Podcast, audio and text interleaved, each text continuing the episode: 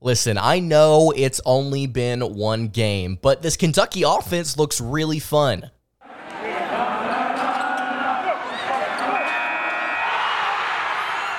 You are Locked On Kentucky, your daily podcast on the Kentucky Wildcats, part of the Locked On Podcast Network. Your team every day.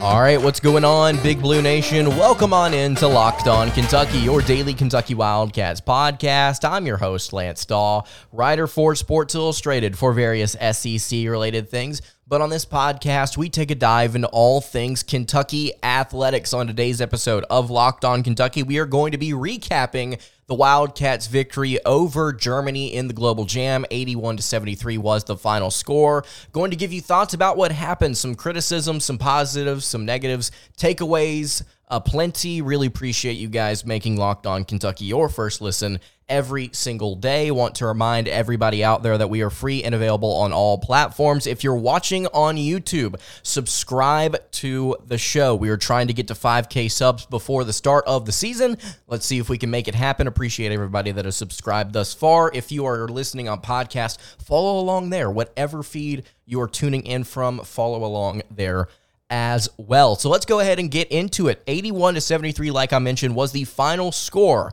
for the Wildcats in their victory over Germany in their first game in the Global Jam, first of four games in the event. There are some things that I want to get into today, but I'm going to start it by reflecting on what we said on yesterday's show. So we've got stats, we've got thoughts, but I want to get into the three or four different things that I really emphasized on yesterday's episode that we wanted to see out of Kentucky throughout this event. The first thing that I want to get to here, and this is not in order as we did it yesterday, um, but the first thing I want to get to here is DJ Wagner and Rob Dillingham. By the way, this is the third time I'm recording this. My computer has decided that it is time to continue crashing. If this crashes again, uh, I will be upset, but we're going to try and power through it here. DJ Wagner and Rob Dillingham are the two players I want to start off talking about today.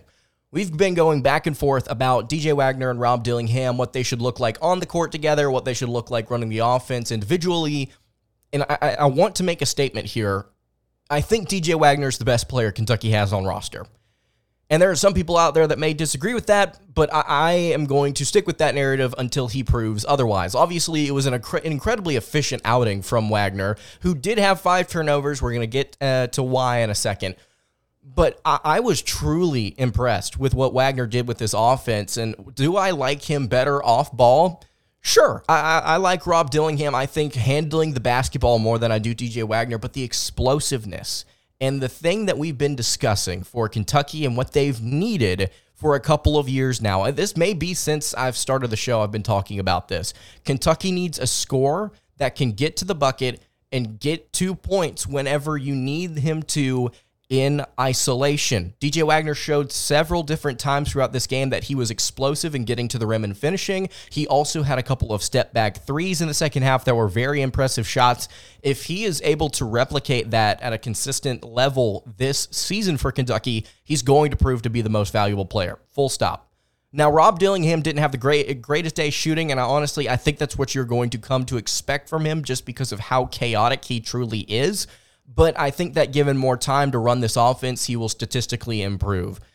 Defense was also another thing that we talked about here uh, with Kentucky. Team defense. The team defense was not great uh, for the Wildcats throughout the day.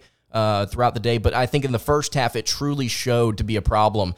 Uh, Kentucky, time and time again, we could talk about Wagner, we could talk about Dillingham, we could talk about Thiero. Any player, any player just getting stuck in ball rotation whenever Germany was trying to move it around the perimeter or trying to drive and kick. Kentucky consistently got lost, overcommitting, and eventually giving up threes. And Germany killed Kentucky with a ton of threes in this game. I think they were shooting either close to 50% or over 50 towards the end of this matchup. Just very impressive what Germany was able to do from outside the arc, but a lot of it was aided by the fact that Kentucky just got caught, you know, overcommitting to shots, jumping and falling out of the way before a Germany player knocked down a wide open three. They've got to be better communicating. They've got to be better rotating. They've got to be better with their assignment. Coach Cal at halftime said that the game plan was to play chaotic. He wanted the Wildcats to play even more random in the second half, and I think that they got that at different points, but He's also mentioned that, you know, you've got to be able to identify your shooters and then not leave them. And I think Kentucky did a better job of that in the second period here. But overall, I think the team defense is something that Kentucky is going to need to work on. DJ Wagner, obviously, uh, was very solid offensively. I want to see him uh, do a little bit more on the defensive end. And I also want to focus on Wagner a little bit more here overall. Another thing that we talked about on yesterday's episode was leadership. Throughout the summer here on the podcast, we've been discussing what defines a leader for Kentucky this upcoming season, considering how young they are. And we've discussed Reeves, we've discussed Wagner, and I want to, after one game, kind of tell you what I noticed out, out of these two players here, Reeves and Wagner. Reeves was not extremely communicative. Uh, and I'm not saying that as a bad thing because throughout his time at Kentucky, it looks like he's been a relatively quiet player. What I noticed about Reeves that Reeves that I really really liked in this game, outside of his just overall confidence at all times on the floor, was the was the signaling. What's the was the notifying different things on defense, talking about things on offense. He looked like one of the more clear communicators on this team in this game. I was impressed by that. I'm excited to see him grow in that role. If he's able to continue to develop that part of his game, being a leader, then I think he will be a very, very, very important piece for Kentucky come postseason play. Uh, I think that we all know that. I don't think that's a very hot take there. Wagner, because of his ability to score, may develop himself into a type of leader, but this is also something that we've mentioned on the show this summer. Just because you can score doesn't mean you're a leader. You have to have other qualities that go along with that. And I think that both Reeves and Wagner have the ability to showcase that getting these guys to talk more, I think, is going to be one of the emphasis points of emphasis for this coaching staff this offseason. I'm speculating there, but I, I, I don't really think I'm off on that. Getting these guys to communicate with each other more is going to help them and give them a lot more opportunities to get more consistent stops because after one game, it's very clear they're very young, they're very raw. They need opportunities to grow, I think, on that side of the ball defensively. And I think they need more opportunities to talk with each other. And that will come with simply playing more with each other, understanding each other's game and, and such. But I was impressed with the second half overall towards until towards the last few minutes of the game where both teams just kind of went into chaos mode and it felt like Kentucky had just kind of gotten a lead and given up uh, to to an extent. But again, the four things there: leadership, uh, Dillingham and Wagner, team defense. The fourth thing here: consistency at the rim on both ends of the floor. I liked what I saw from Kentucky defensively inside the arc. I was very impressed with what they did, despite having a small ball rotation, which we will dive into in just a little bit. But overall, again, I, am really looking for Kentucky to really do some better things outside the arc. As far as offense goes at the rim on the other side of the court, I was impressed. I, I, was impressed. Um, I, I think at times. Now, Kentucky at times rushed things, very clearly rushed things in the paint, but at the end of the day, I don't think it was anything as bad as we've seen in the Summer League thus far, which is funny to say. And I will be looking for Kentucky to get better at that as the games go on. But Cal, again, Cal said that he wants them to play chaotic. He wants them, them to play fast, and he wants them to play kind of out of sorts, which I think is partially due to the fact that they're playing with a shorter rotation and the fact that they are playing very short, quite literally. So I want to dive into what the small ball rotation looked like for Kentucky because I think this offense was very, very, very fun to watch uh, different points in this game. Before we get to that, though, I want to tell you guys about our friends over at FanDuel. You can take your first bet uh, swing at betting on MLB on FanDuel, and you can get 10 times your first bet amount and bonus bets up to $200. So if you spend 20 bucks, you can get up to $200 back in bonus bets. That's if you win or lose. You can take that 200, you can spend that betting on anything from the money line to the over under to props, who you think is going to hit the first home run in different games. My favorite team right now, the Atlanta Braves, is going crazy, and it's really fun to lay different things down on them. Some of you are Reds fans, some of you are St. Louis fans, some of you are fans from from team or for teams that are not even anywhere in the region uh, of Kentucky. So wherever your team may be, you can always head over to FanDuel and you can check them out and you can lay some stuff down on that team. America's number one sports book is FanDuel. You can go over to fanduel.com slash locked on and get up to $200 in bonus bets. Again, that's fanduel.com slash locked on. FanDuel, the official sports betting partner of Major League Baseball.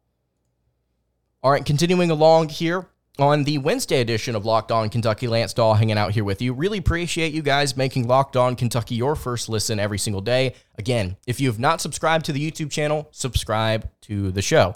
Here we're going to get into what I thought about this offense and then what I thought about statistically from these guys because I think there's a lot that you can take away from their points. But again, like I said on yesterday's show, I'm not looking as hard at these statistics as I may in the regular season because these are exhibitions uh, in a way. And I, I, know that they're important to take away some of these numbers. Um, but at the end of the day, I don't think that they're going to be truly reflective of what we're going to see this fall because of things like the rotation. So let's go ahead and get into that. So, as we all know, Aaron Bradshaw's out. Ugonna Onyenso injured himself in practice just a day before Kentucky was set to play Germany. And he actually hobbled into the to the stadium in crutches. Cal put a tweet out saying he may be able to play at some point this week, but they're not confident in it.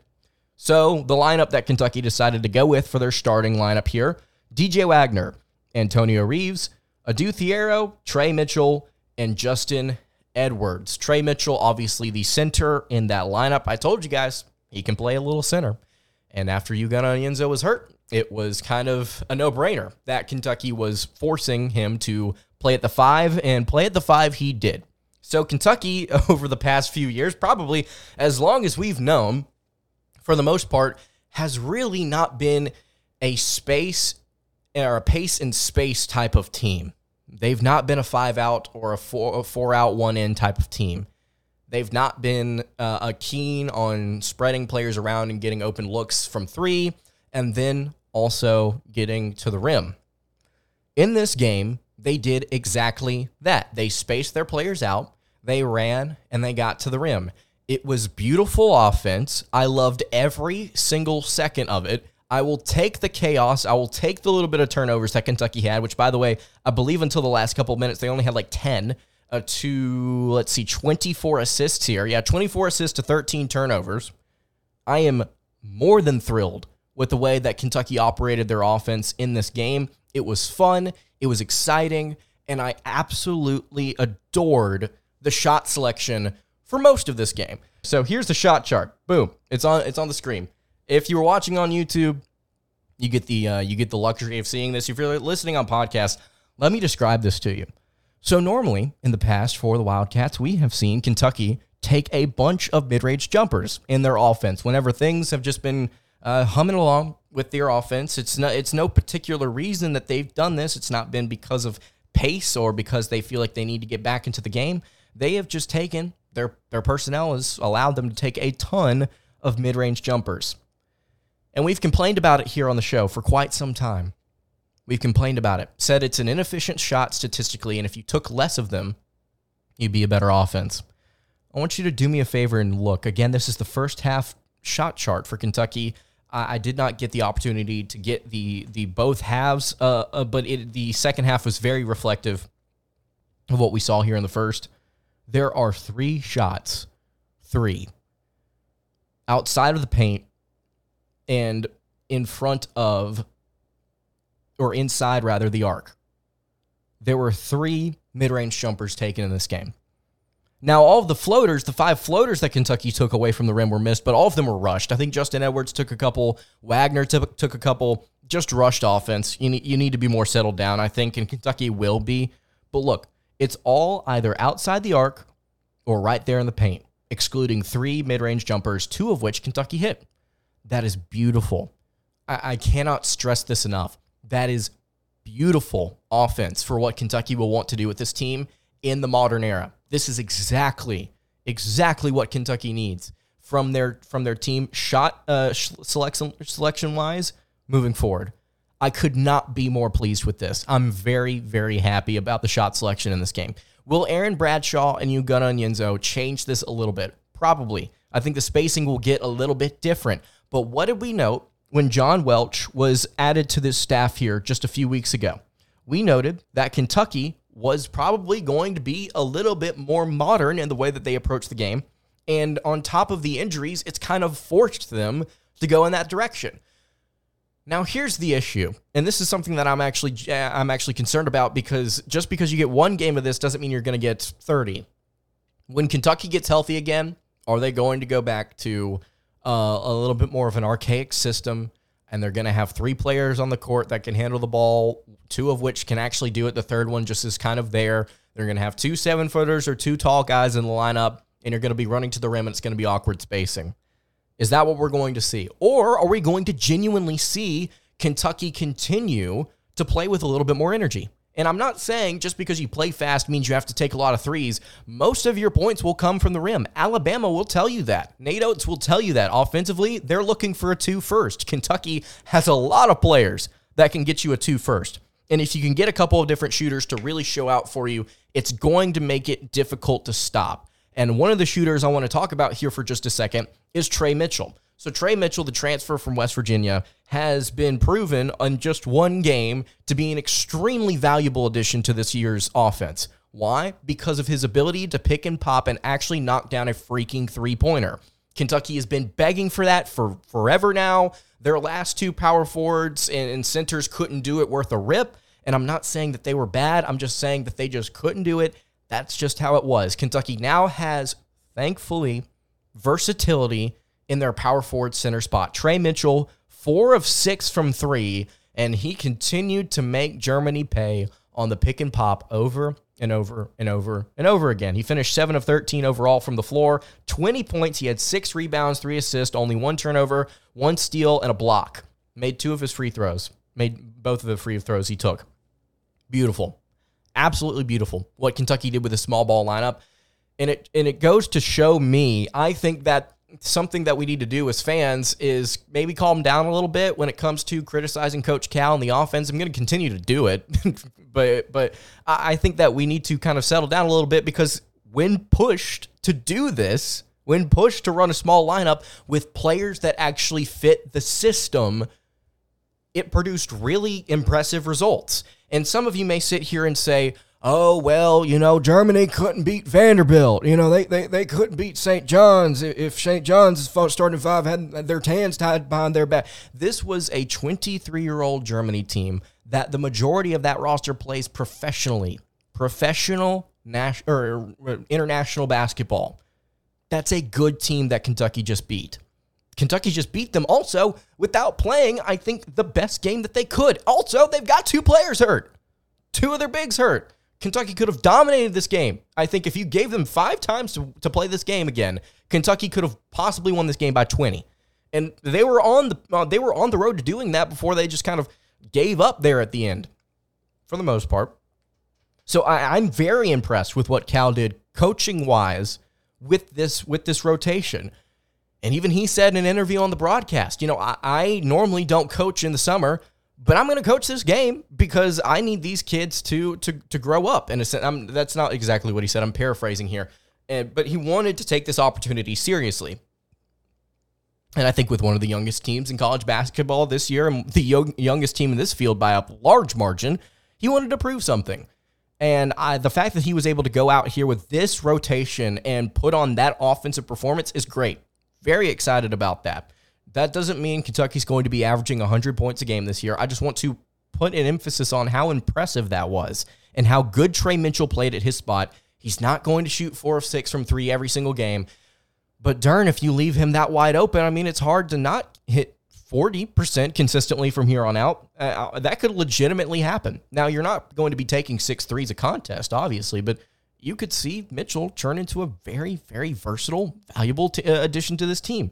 The small ball lineup worked. The small ball lineup was fun. They scored 81 points. I'm happy with it. Justin Edwards shot two of eight from this in this game. Had four assists, three turnovers, had nine rebounds. That was a team high. Did not have the best game offensively. Um, a couple of his three point shots were rushed. A couple of his floaters were rushed. I was not impressed with the with the timing. I think you want to see him get a little bit more comfortable. He's probably the most athletic player on this team. Uh, when it comes to you know ability to get to the NBA and prove to be a genuine just stud athlete. He's different from Chris Livingston in the fact that he just feels lighter. And I believe Cal said in the post game that he they tried Justin at the, at the four and they didn't like it. Thank you. I'm glad that he didn't like it, and I really do hope that they play him at the three because, quite honestly, I think the rotation needs that. If you wanted to, and here's where it could get funky at some point this offseason, if you really wanted to, you could play a Thiero at the four. Let's talk about Adou Thiero for a second. Do you remember about a year or so ago, whenever some of you, I'm not pointing any of you out individually, but some of you out there were melting down over the fact that Kentucky had just picked up a no name three star player because apparently somebody's daddy uh, uh, uh, or Cal owed somebody's daddy a favor. That's how some of you guys were spinning it. And I was sitting here saying if Kentucky didn't want him, they wouldn't have gotten him. They wouldn't have added him to the roster, and I think he could prove to be something special. Some of you hopped on that train. I'm not excluding all of you here. Adou Thiero bulked up this offseason. He got heavy, he got strong, and he looks like a tank literally out there. Three of six from the floor, three, uh, three of five from, uh, from inside the arc. He was three of five from the foul line. He had five rebounds or seven rebounds total, three assists, only one turnover, two steals, two blocks. That was an incredibly impressive stat line nine, seven, three, two, and two for a player that apparently some guys out there think is just some no name three star. And whenever Kentucky got him committed, he rose to a four star, and some people still continue to doubt him.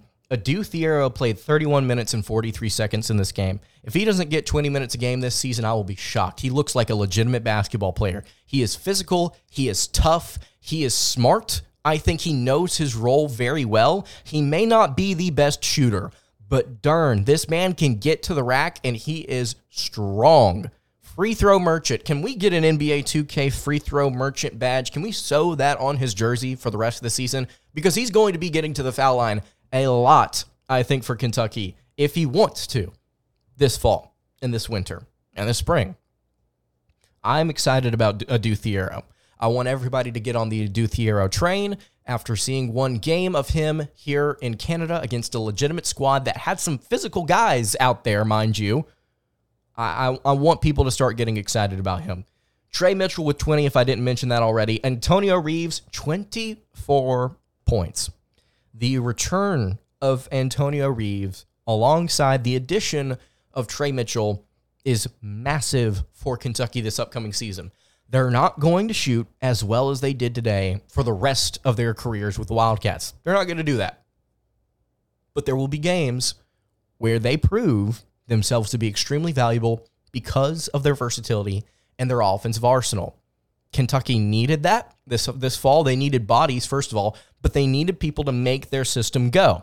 And if they play like this in this system for the rest of the year, they're going to score points. Antonio Reeves is going to continue to get buckets. How aggressive, how confident Reeves was getting to the rim, exploding to the rim on offense. He had a couple of different floaters uh, that he that he tried out. The three ball was going down. Kentucky set him up, I think, very nicely at various points in this game.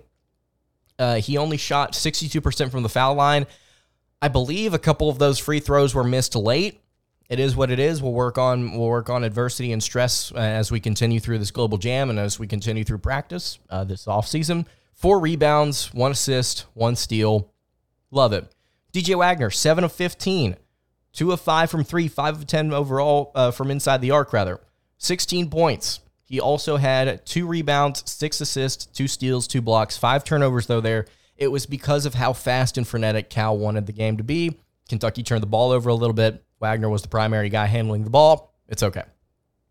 Rob Dillingham off the bench, three of nine from the floor, six points. He had three rebounds and an assist. Reed Sheppard, 0 of 4 from 3, 0 of 4 overall, and almost 17 minutes of play. But Reed Sheppard played hard, and I, I, liked what he did outside of that in the stat sheet. I think he played very well defensively. Um, had two steals, had six assists, had three rebounds, six assists, by the way, and 17 minutes of play to zero turnovers. Want to make that known there. If he gets one of those shots to fall, I think he's going to to be impressive on the offensive end. It was just a cold day with if we're gonna if we're gonna nitpick here, quite honest, honestly, with the basketball that some of these guys may not be comfortable with. It is what it is. Sheppard, Edwards, uh, I think that even Jordan Burks will probably probably get a little bit more comfortable when they get back to the USA and they're playing with a basketball they they they're comfortable with. And I'm not saying that the FIBA ball is completely different or that it's it's slick as butter, but I, I'm I'm just trying to advocate here for maybe why some of the shooting performances weren't as great as compared to the Germany guys who were shooting the lights out of it consistently. So Sheppard, I think, is is impressed. He impressed despite not hitting a field goal. And then Jordan Burks, one of three in 11 minutes. He had two rebounds, had a steal, had that really nice catch off a lob play towards the end of the third quarter. Overall, I was impressed with what Kentucky did in this game. I was impressed with the offense. I was impressed with the ball handling from DJ Wagner and Rob Dillingham. I'm excited to see how this team rest of these games. And then tomorrow, I believe we're going to be having a game at eight o'clock. We will have another recap episode on that. Before we wrap up here, something that I want to note. I just want to throw this out. Kentucky, just because they won one game, doesn't mean they're going to win the rest of them. Uh, they could literally win this game and not win a single one after this. Baylor went one and four last year. It could just be what we're dealing with here. So just prepare yourself if Kentucky loses. It is what it is, and it's okay. The Wildcats are learning right now. They're very, very young, and they're just trying to get some experience under their belt. So, with that being said, I think that's going to do it for today's episode of Locked On Kentucky. You can follow the show on Twitter at Locked On UK. You can follow me on Twitter at Lance Dawe underscore, and you can follow the show over on Instagram. That is at Kentucky Podcast.